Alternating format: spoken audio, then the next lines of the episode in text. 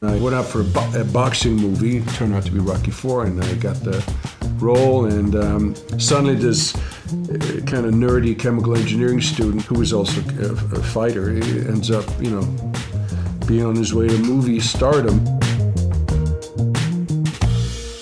We spent uh, a couple days with Dolph Lundgren taping an episode in Los Angeles. We just released the content online. It's airing on TV uh, here coming up, and we wanted to have a quick regroup to kind of get whatever takeaways all of us remember from that experience. So, who wants to go first? I can go ahead and go. this Um, was Brett's first shoot as an on site producer, leading the shoot for us. Um, and you, I, my observations before you get into your thoughts, I've never seen somebody more nervous going into it, but all of the nerves were unfounded because you killed it.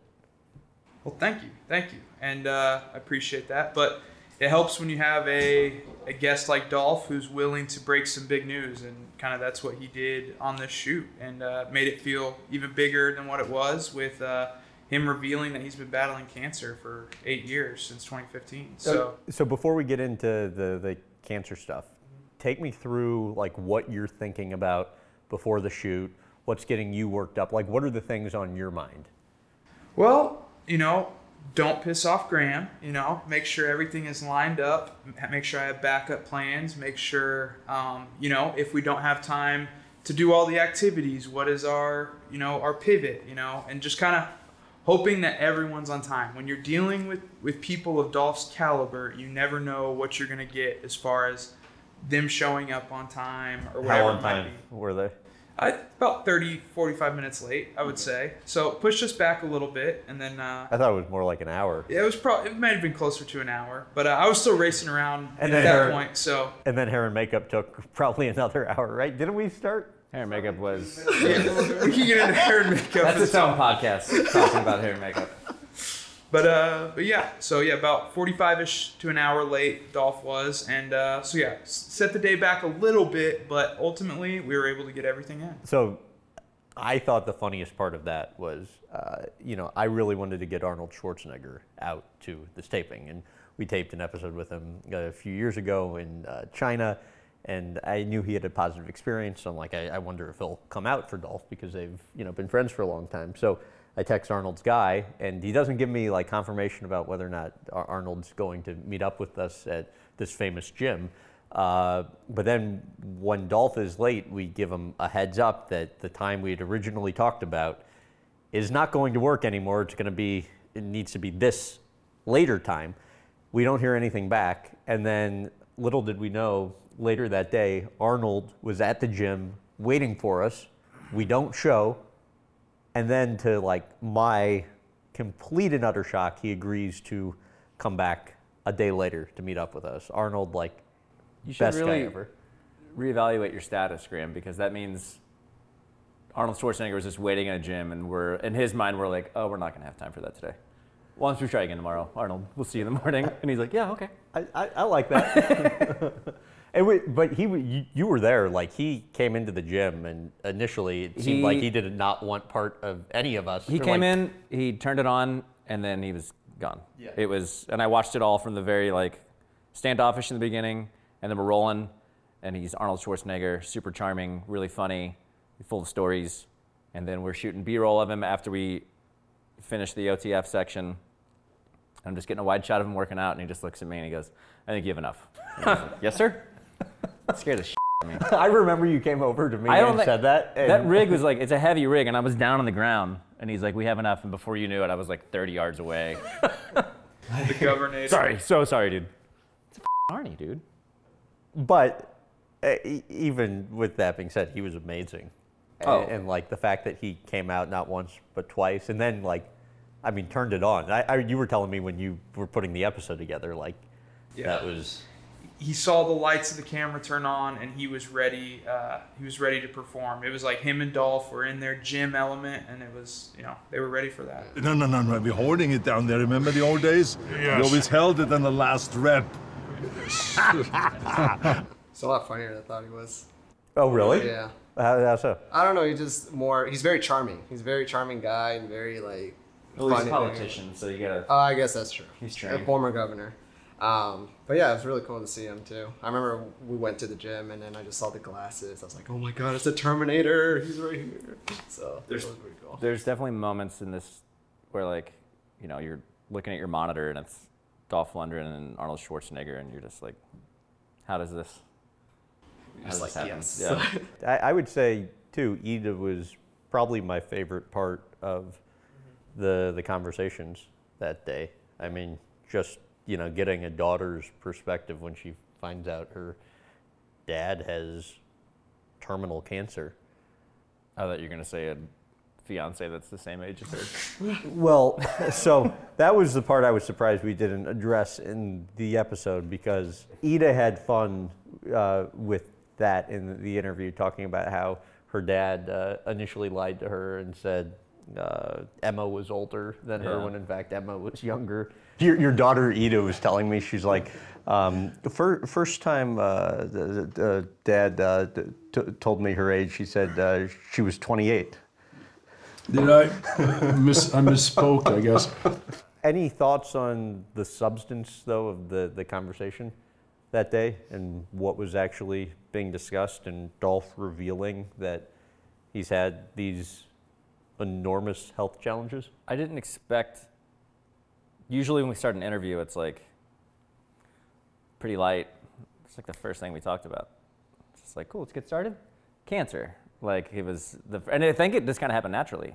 Did you plan on doing that that early in the interview? So, we wanted to profile Dolph before we knew about any of these health challenges. And then, unbeknownst to us, after he agreed to the taping, he's like, actually, I have this thing going on that I'd like to share with you guys for the first time to put this out there. So, we knew that was a topic that was important to him that gets discussed. So, I just figured, let's go for it. And yeah. Yeah, it was surprising to me to get it because you got a, you got really emotional.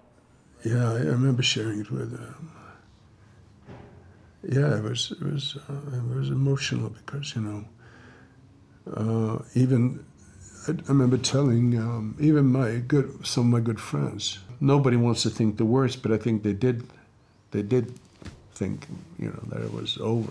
I mean, he thought he thought he was going to die, and he's still not completely out of the woods, but he went from thinking he only has months to live to possibly being able to now enjoy the rest of Yeah. a long life. Which The thing that was imagine? crazy was that wasn't it like he was misdiagnosed in Sweden for a year or something? Like they didn't he didn't hear from his doctor for like a year and he just thought he was going to die or something like that? Yeah, it was just being he wasn't responding well to the treatment. He wasn't hearing back from the doctors he originally uh, was getting treatment from at the time. So got a second opinion, uh, Dr. Drakaki at UCLA, and they were able to treat the his cancer as if it were his kidney cancer as if it were lung with and, and that's how they're able to see improvement. And she used the wording melting away. And uh, instead of months she's now hoping that it's years. That's her hope. So kind of a, a positive spin to this emotional story which he was definitely i mean i think he you know broke down a few times along with ida. Um, so yeah it was just it was an emotional day really just throughout the sit down interviews. So And at the height of Ida's emotion, somebody peeked out of the bedroom. What happened there? Yeah. Uh, so the story on that is with the secondary interviews, there was not much room to sit. So I'm listening to the interview in the back hallway. And earlier in the day, you had me stop for, and I'm sure we'll address it, some construction. Um, and so I forgot you, about that. you had stopped the interview. And so I heard a stop in the. I'm not seeing the interview. I'm just listening, and she stops because she's crying. I think you had stopped the interview because I'm texting with the audio tech at the time about planes flying over, and so I thought he had was wanting to stop the interview. At the height of At her emotion, crying, I just want to So- stop for planes overhead. and, and there was Can a, you can you hold that emotion for a well, she hadn't cried yet. She had. It was her starting to cry. So she She was- talking. okay, we will She was play crying. this back She was during crying this scene. so Yeah. hard that it was silent Yeah. in the room because nobody. could- But it And, was so and I want to be clear, we are not in any way laughing at Ida getting emotional. Like I, I would be emotional in the same scenario, Don't but we are decide laugh- what my laughs we are are, we are laughing at the fact that at the most emotional point. And I'm of heavy-footed, too. right. I came. Yeah. Yeah. What is? Yeah, I was. Luckily, that section, that little walkway was not in frame. It was going to be initially, but yeah, I just remember looking at camera, and it's just like this really emotional moment, and then Brett walks in, just walks in the room like, like nothing's going on, like. I thought I really thought I was about to have to go out there and try to flag down some pilots and have them bring down their planes because of our important interview. So on that front, tell about what happened with the construction folks. Yeah, so we were worried going in. I think the day before when we checked into the Airbnb about we saw the house next door. You, you obviously don't see that when the Airbnb is listed that uh, that the, under construction. So they're banging, you know, hammers, whatever. And what do you know? It was, you know, right when we start the sit down interview, they pretty much start construction about 15, 20 minutes into it, and we had to stop, and I had to go over there and. Uh, negotiate with him on what it would take for him to stop um, his construction for us to finish our interview. And I, I told him it would just be about another hour. So, yeah. So you got to commend Dolph, Emma, and Ida for sharing this story because it's not easy to obviously reveal private, uh, you know, family matters and also show their kind of uh, vulnerability. And also, how neat is it that you know he went from thinking he was a goner and having doctors that weren't responsive to meeting this other doctor who has a team of people that just immediately get going and are attentive and figure out what's going on and uh, obviously change the course of his life. Uh, perhaps we end on, on this, but the note Dr. Drakaki sent to you this morning.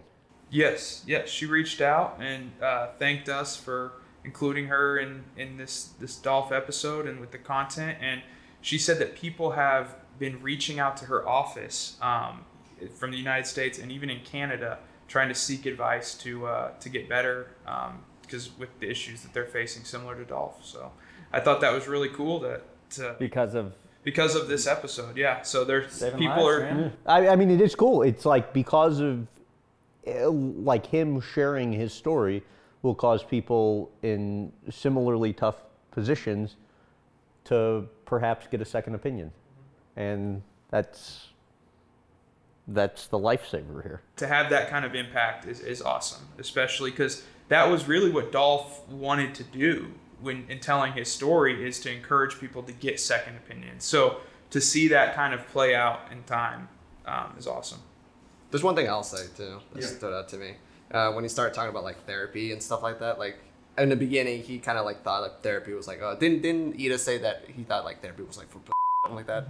And so just seeing a guy so masculine as him, like playing Rocky Four and Expendables, you can see how masculine he is. It kind of touched me because I mean I've dealt with mental health issues before, and to see someone like him, as big as him, as masculine as him, talk about oh how therapy works and how it, it actually did help. It was like oh yeah, that's that's uh, a kind of like a good message to send out there for people that are like thinking about that kind of stuff and mm-hmm. just not not being afraid to like to talk to somebody about it, especially like a therapist. We should end on over under if the kicking the soda can story from Arnold.